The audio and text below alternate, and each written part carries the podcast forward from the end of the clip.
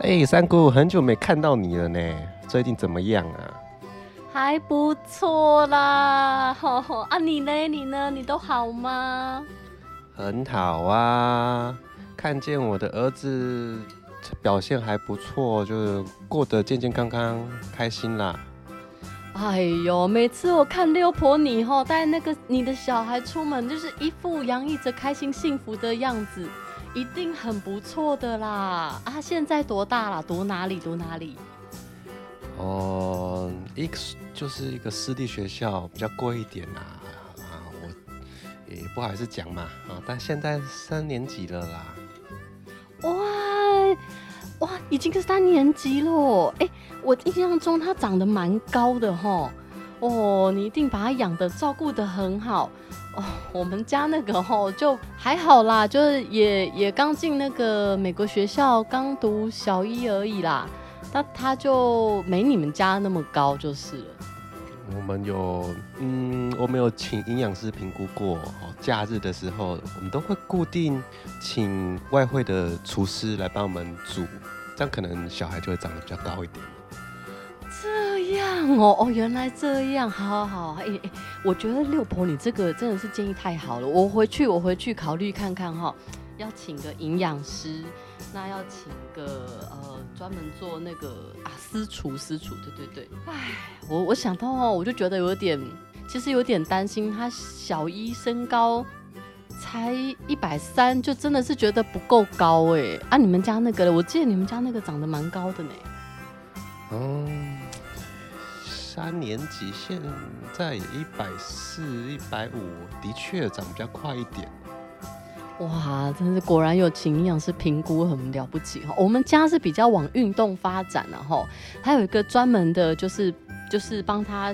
制定量身制定适合他现在年龄肌肉发展、骨骼，然后还有生长曲线的那个专业的运动教练啊，帮他每个礼拜安排他的运动课程啊，啊有有有游泳啦，有有跑步啦，有跳绳啊，有篮球啊，足球啊，哦，每天都满满的，就是希望他哦可以赢在起跑点，跑得快一点点呐，就是稍微长得高一点点，这样感觉哈好像比较好啊。哦，你们家想要以后想要当运动员哦？但我们我们家小孩就是比较喜欢念书一点啊，比较文文静一点，所以我是给他去上音乐课哦，就是钢琴啊、小提琴，其实他都很有兴趣。最近他又开始学书法了，那成绩还算不错，因为他自己都会有请家教嘛，那也是有家教老师帮忙了，都。可以在班上都可以第一、第二名都没有问题。哇，厉害厉害，还请家教。哎呀，没有啦，我们那个哈就是比较好动一点是真的，但是他读书我们也都没有在担心哎。他每次时间一到啊，回到家就直接作业拿出来，书就自己一本一本接着看，我们都不用操心。那个才刚考完那个第二次期中考嘛，对不对？他他成绩就是都一直维持在第一，都没有什么问题。他们老师还一直问我说，那个到底是怎么教的，教这么好？下课一堆同学都围着他问问题。我说其实我们都不知道，因为他从来也没有问我们这些问题要怎么解。他好像都很自动自发呢，吼。我我觉得这样也是还不错的啦。哦，感觉你们家小孩真的很厉害呢。我们家小孩就有点懒散一点，就叫他想要。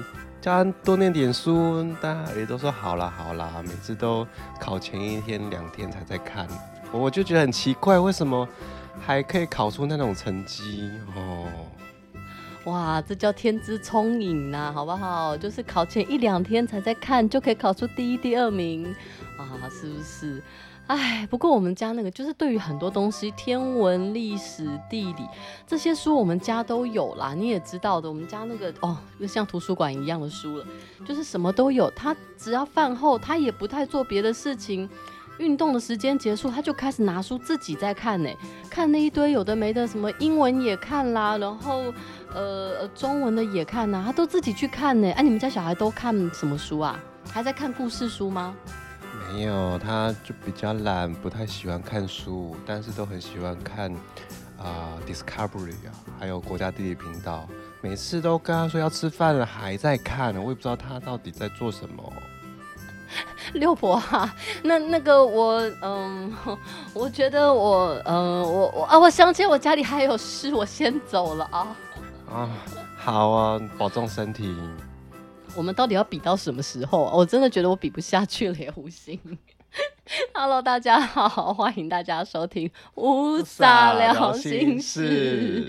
我们今天一开始就是一个三姑，一个六婆，哈，化身三姑六婆，我们来聊那个自己家的小孩，哈，就是听起来好像都一切表面上很平和平静，但内在的较劲儿可都是没有少的耶。对，而且很奇怪哦，为什么爸爸妈妈很喜欢拿小孩拿出来炫耀，拿出来比哦？比是台湾特有的那个特色吗？我觉得可能不是仅限台湾，可能是亚洲文化，好像都还蛮爱做这种比较。对，而且你没发现刚刚那个从头比到脚，从身高开始比，从营养，从体育发展，从呃从学的东西才艺。然后连那个成绩哦都要拿来比较一番，不比好像就觉得没办法显现自己的厉害哦。对呀，我觉得有一种特殊的感觉了哈，就是呃有种鱼有荣焉啊，我的小孩好厉害哦啊，可能是我我自己养的好。哦，有不，不是讲基因好吗？通常不都先讲先天啊？我基因好啦，我就是啊，对，稍微聪明一点点呐，吼，不都通常先从基因吗？天生的开始比这一部分也是啦，但我觉得可以提出来就很特别的是，呃，与有荣焉这件事情其实是人的天性哦。你身为这个团体或者共有共同的基因，你是共同的群体的话。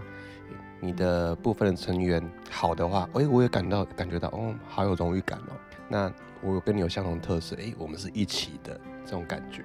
我觉得那是一种归属，对不对？就是我属于这个团体，然后我跟这个团体拥有共同的，嗯、呃，可能是特质，或是拥有共同的特色。那我们有共同的目标，我们某一个人，其中一个人达到了某一个目标，特定的目标之后，那我们就会一起因为他的。成就而开心，对，最近很流行一句一个词叫做随喜，哈，不是不是我要随喜拿一些钱给你随喜，不是，是我随同你的喜悦而喜悦，随同你的喜悦而喜悦。好，那那不是就是一个人不用做事，爱一个人做事啊？看到他有做事，然后又成功，哦，在旁边看到好开心。不是啦。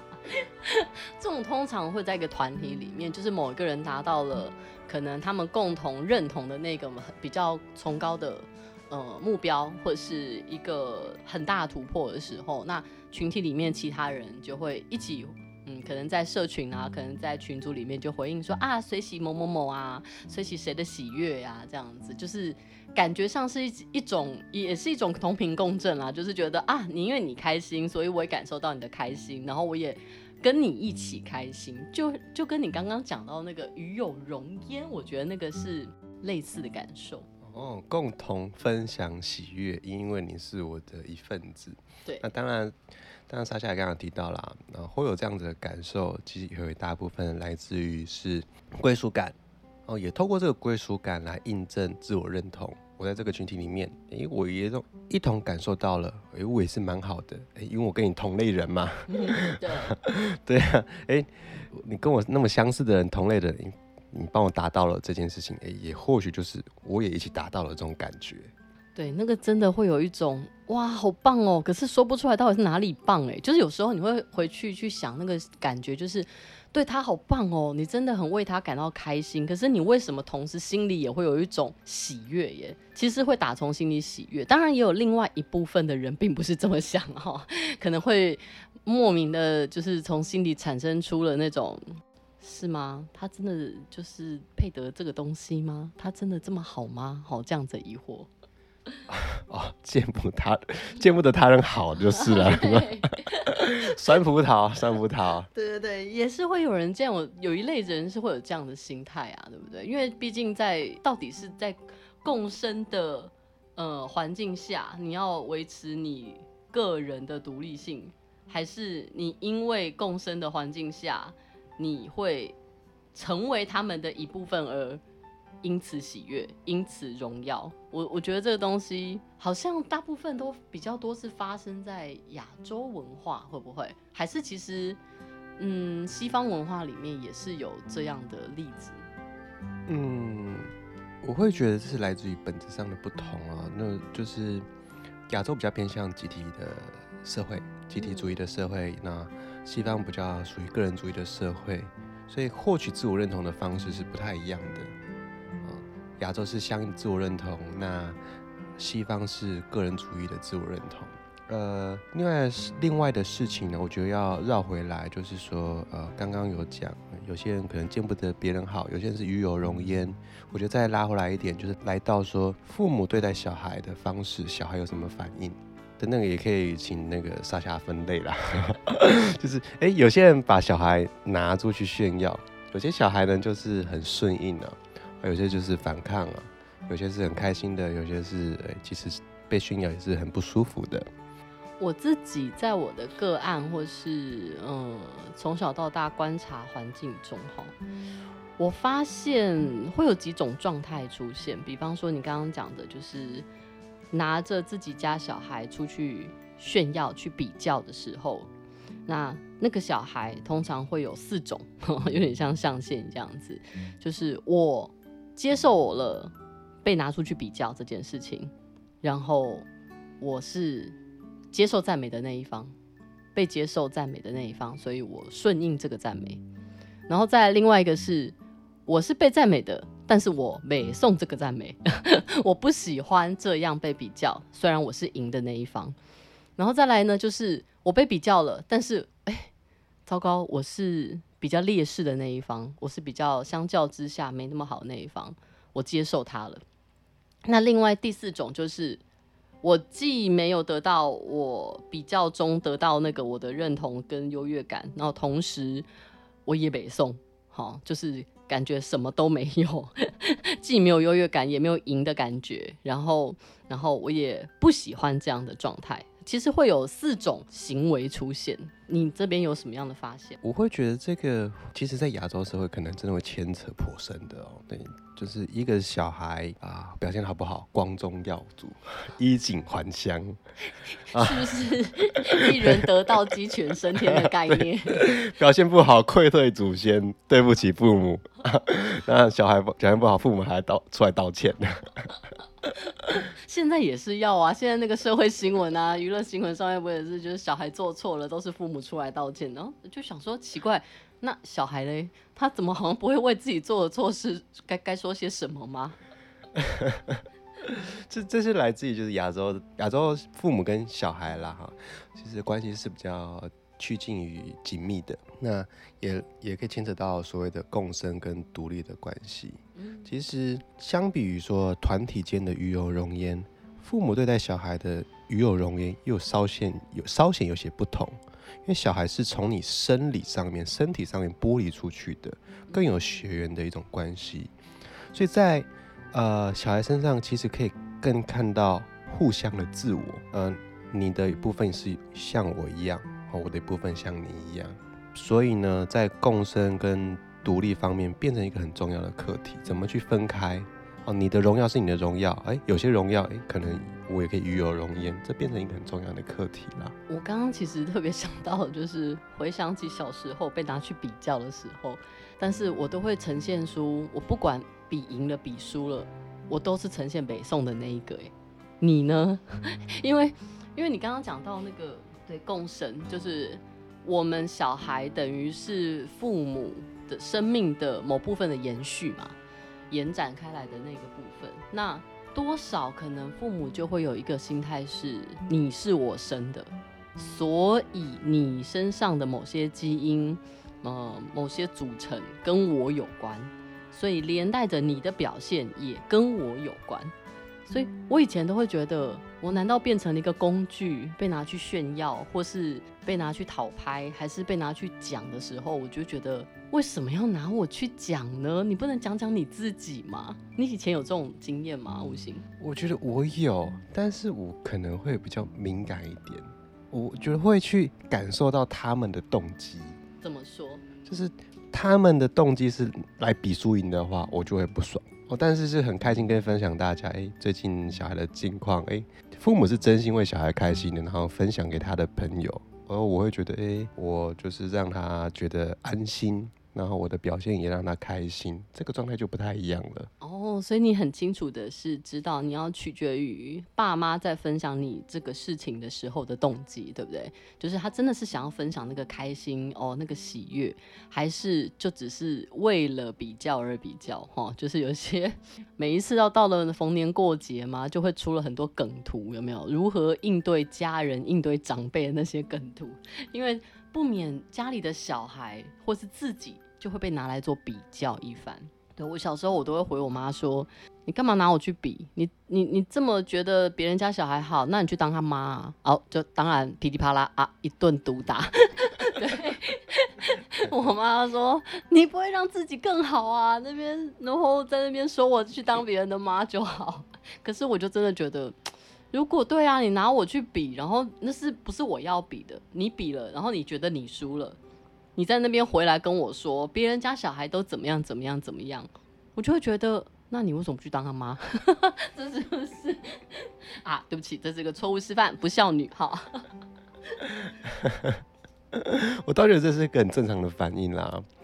对啊，那那很明显就是想到我一些个案啊，就是会特别在意自己的表现有没有让父母有面子哦。那其实很大一部分就是怕自己不够好，担心失败，让父母丢脸，所以我不能犯错。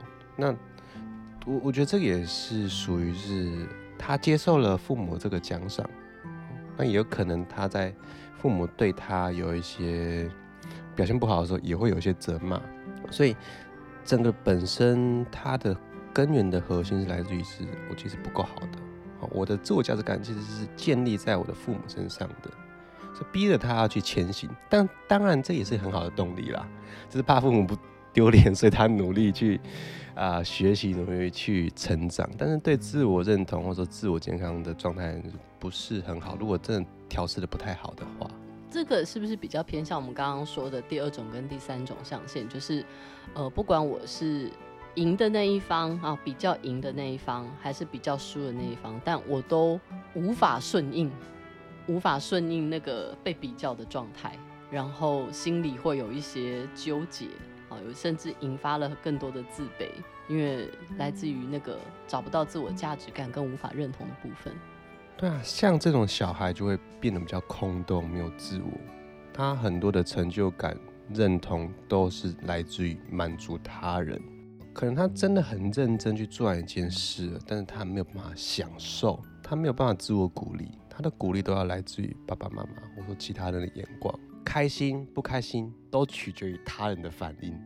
这样的人就是很累啦。这其实让我想到我们那时候，呃，在说训练的时候，然后老师也有分享到说，这种状况其实很常出现在那种，呃，模范生，好，或是长大之后成为了一个好老师、好主管，好，这样子的既定的刻板印象里面的。对，因为他们都为了要达到看似自我期望，但实质上是为了要。满足他人对自己的眼光的期待，然后所以拼了命去完成。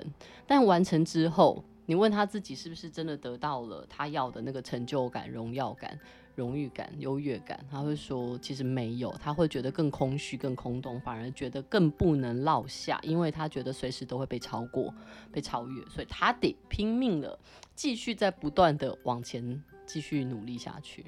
哦，我觉得好棒哦，就是造福其他兄弟姐妹啊，造 造福自己的小孩，因为他够努力了，其他人就可以轻松一点了。可是你觉得其他兄弟姐妹真的会这样想吗？我觉得那也是一个共生 跟独立的之间的问题耶，因为像同才之间的比较也是一个比较啊，对不对？因为他们之间甚至像那种我们常常看到团体。好，小团体当中的那种比较也是会有的，只是他们差别在于是自己之间的、自我之间的比较啊。对啊，比较不会是被拿去 炫耀型的，说，哎呀，你看我家孩子怎么样怎么样的那种。对，所以其实，哎，讲到这里，发现真是无处不比较。什么都能比，什么都不奇怪。这是什么什么什么网站的那个 slogan。好，其实是我们后来发现呢、啊，就是可能在我的个案或者是在我经历当中，就是第一个跟第四个选呃象限的，就是我被比较了，而我也顺应了，跟我不爽被比较，但我也被比较之下，我就是我比较不好的那个，我也无法去顺应这个。我后来他们发现他们的表现模式都会是类似的耶。哦，你说第一个跟第四个象限嘛，就是我接受鼓励，我也顺应了。那第四个是来自于说父母责骂啊，或者说表现其实不，不太好，那但是他很反抗。那沙夏，你说这是什么意思？好像类似的状态。因为我会发现呢、啊，就是这种状况，就是他们会在接受这个比较的状态下去回应你说，对，我做的很好，然后我也很引自己为傲，我做的很好，我也觉得我这样是很好，然后我那个表现的欲望，或是我那个更更故意想要做好的那种行为模式会更多，但。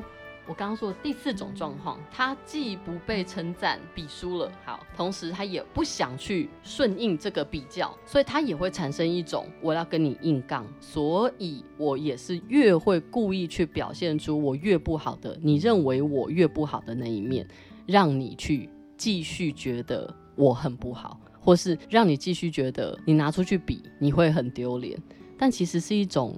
变相的跟爸妈在讨关注的一种做法跟手法，这是我在我的个案中发现这样的状态。哦，两个方式都可以获得关注的意思。对，了解。其实可以透过这样的方式啊、呃，表现好的、表现佳的会获得奖赏嘛，这是一个比较正向的一个循环。第二个就是啊，你说我烂啊，你就可以一直念我，然后我就摆烂给你看。诶。至少我还有人可以念呢，对，就是比起冷漠来说，有有的念，然后有的人讲我，这样好像有种被关注的感觉。对，那那那种状况下的孩子，往往是那种他其实表意识上他会觉得没有啊，我不喜欢别人念我，不喜欢别人骂我啊。可事实上他的行为，他潜意识的行为都一直在故意做着那种会。让家人忍不住要一直念他，觉得他怎么都没有更好的那些呃行为，刺激对方的这些行为发生，那他就会从中获得一种快感，他会觉得，哼，哼，你注意到我了吧？哼，好啊，就让你继续念，哼，越让你得不到你要的，你越会注意我，就是那种奇怪的心态，感觉好像有点变态，没有，但。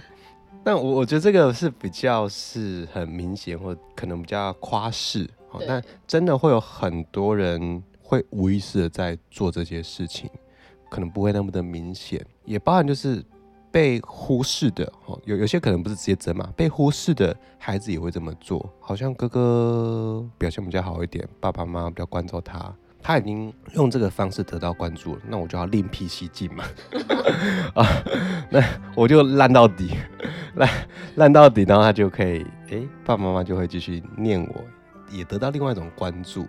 那当然这不是一个好的一个循环啦，但也非常特别的就是一直被念的那个人哦、一直被呃爸爸妈妈看不起的人呢，反而是可以留在父母间最久的小孩、对，而且最后哦，父母都会把所有的遗产啊、财产啊、好处啊、资源通通给他，因为他觉得他是全家最弱、最需要被照顾的那一个。我觉得这个可能在在某些人家族的呃故事里面，哈、真的是层出不穷的这种故事。你那边是不是也有这样的个案？哎，也是有啦，但但但是刚刚想到就是让我反思，就是是不是不要那么努力了？你都说阿姨我不想努力了，姐姐我不想努力了，是吗？但但我相信，我相信就是你真的成为那样子的人，可能获得比较多的关注，或者甚至获得财产，但不见得会开心。那我刚刚会说，就是比较没有能力被责骂的，会留在小孩身边，是来自于说台湾现在其实蛮都市化，越来越严重，哦，甚至。呃，人才越越外流，所以有能力的人都不会留在家里。啊，到都市去挤，好去竞争，到国外去竞争，所以才会有一个所谓的社会的现象，啊，留在乡下的就是老人与狗还有小孩，啊，那再多一个就是呃没有能力工作或者说那样子的小孩这样子。我突然想说，你要讲老人与海的故事 哦，有老人与狗是不是？我觉得其实，在台湾已经比较没有那么敏感或是那么明显的城乡差距了啦。说实话，大家有时候不免那个根深蒂固的传统观念里面，都会觉得，对了，在家乡里面的好像是从小到大生长的环境，相对是相对轻易的。比较轻松可以获得你既有的一些资源的方式，所以比起那些需要外出出外远行的游子们，飘向北方的游子们哈，需要呃，他们可能需要更多的努力，需要更多的一切的不容易，因为他们都是从零开始去呃扎根、去成家立业等等的。也也是啊，所以现在很多的。对，观念可能慢慢转换了，所以才有所所谓的鲑鱼返乡嘛，放弃国外高薪啊、留在家乡努力打拼。所以其其实当然一定会不一样啊，我也我也乐见这样子的发展啊，就是好的人才留在原来的家乡，那继续的帮家乡去付出去努力，这是一个好的现象。嗯，所以我也才会说，就是在台湾其实算是很幸福的，这种城乡之间的偏见跟差异相对是少的。我我觉得这个时候我我不免想问问哎，不论我们去想在这听的这个 podcast 过程中，我们到底是属于哪一个象限，或者我家的小孩是属于哪个象限的行为模式哈？但是我我都会想说，那对我们都是人家的小孩。也都有可能即将成为人家父母之类的，那我们到底要怎么样去面对比较这件事情？就来自于一个去健康的态度去看比较这件事。比较是人的天性哦，必须要先跟大家说，比较是人的天性，人很难不比较，因为透过比较，我们是来认识自己的一个很重要的管道。方式比较分为三种：向上比较，我看到比自己厉害的人，哦，让我自己有感觉说，我有未来的目标去努力；坏的比较就是我嫉妒嘛。那好的比较是，哎，他是我的榜样。那平行比较是，哎，跟我能力相似的，或者说跟我特质相似的，哦，原来我大概在于这个程度。向下比较就是。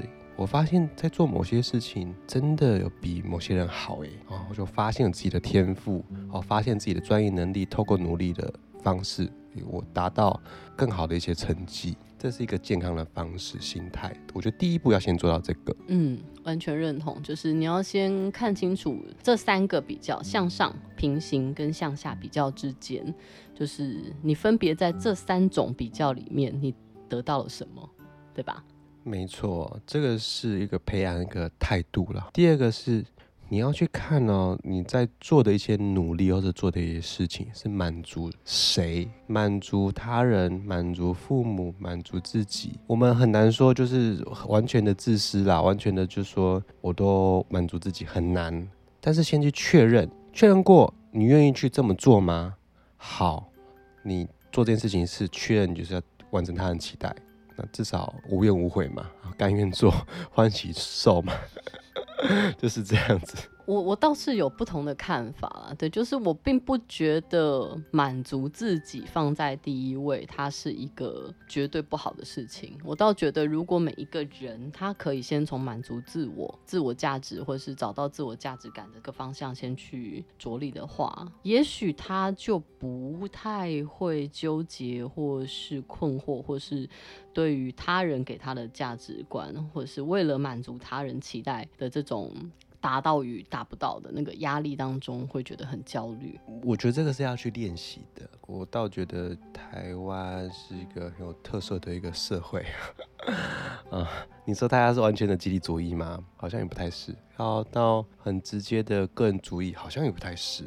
所以很难去完全的放下，说，哎，我不管他人怎么想，只满足自己。那当然，我只练习说，我先满足自己优先。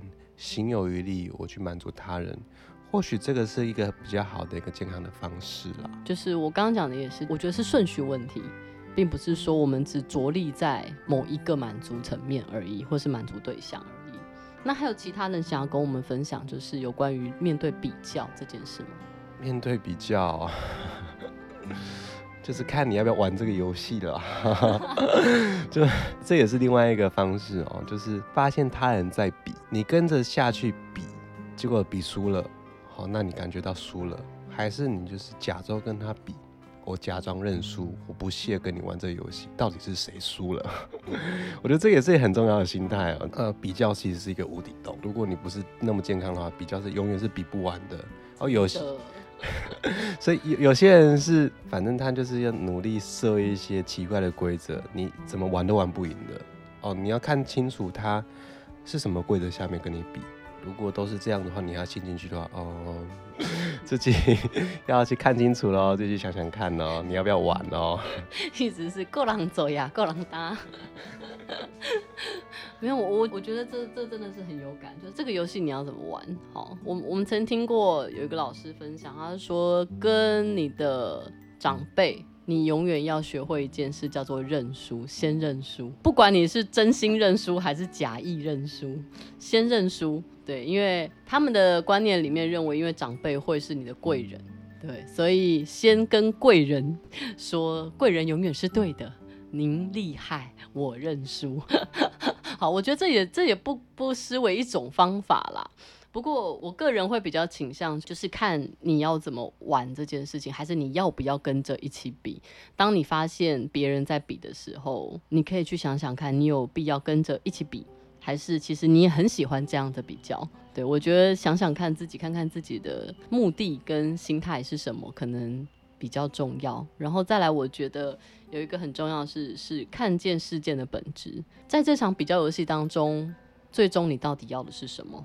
对你，你要的是那一个一时的欢快吗？就是一时你觉得哇赢了，很开心的那种感觉，还是你想看到的是什么？对，然后再来，对我来讲还有一件事很重要，就是看见你已经拥有的。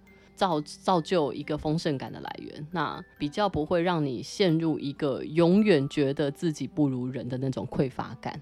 对，因为聚焦在哪里，你的成就就会在哪里。总归一句是知足常乐，心存善念，好必有收获。突然觉得我们像什么宗教来了。好啦，就是谢谢大家。就是如果今天大家对我们今天讨论的兴趣，呃，主题呢有兴趣的话，可以看看自己是属于哪一种哪一种象限，或者说你自己有没有陷入比较的状态里面，你愿意去做改变吗？或是去看看自己到底要的是什么？对。我觉得到底要的是什么这件事真的很重要。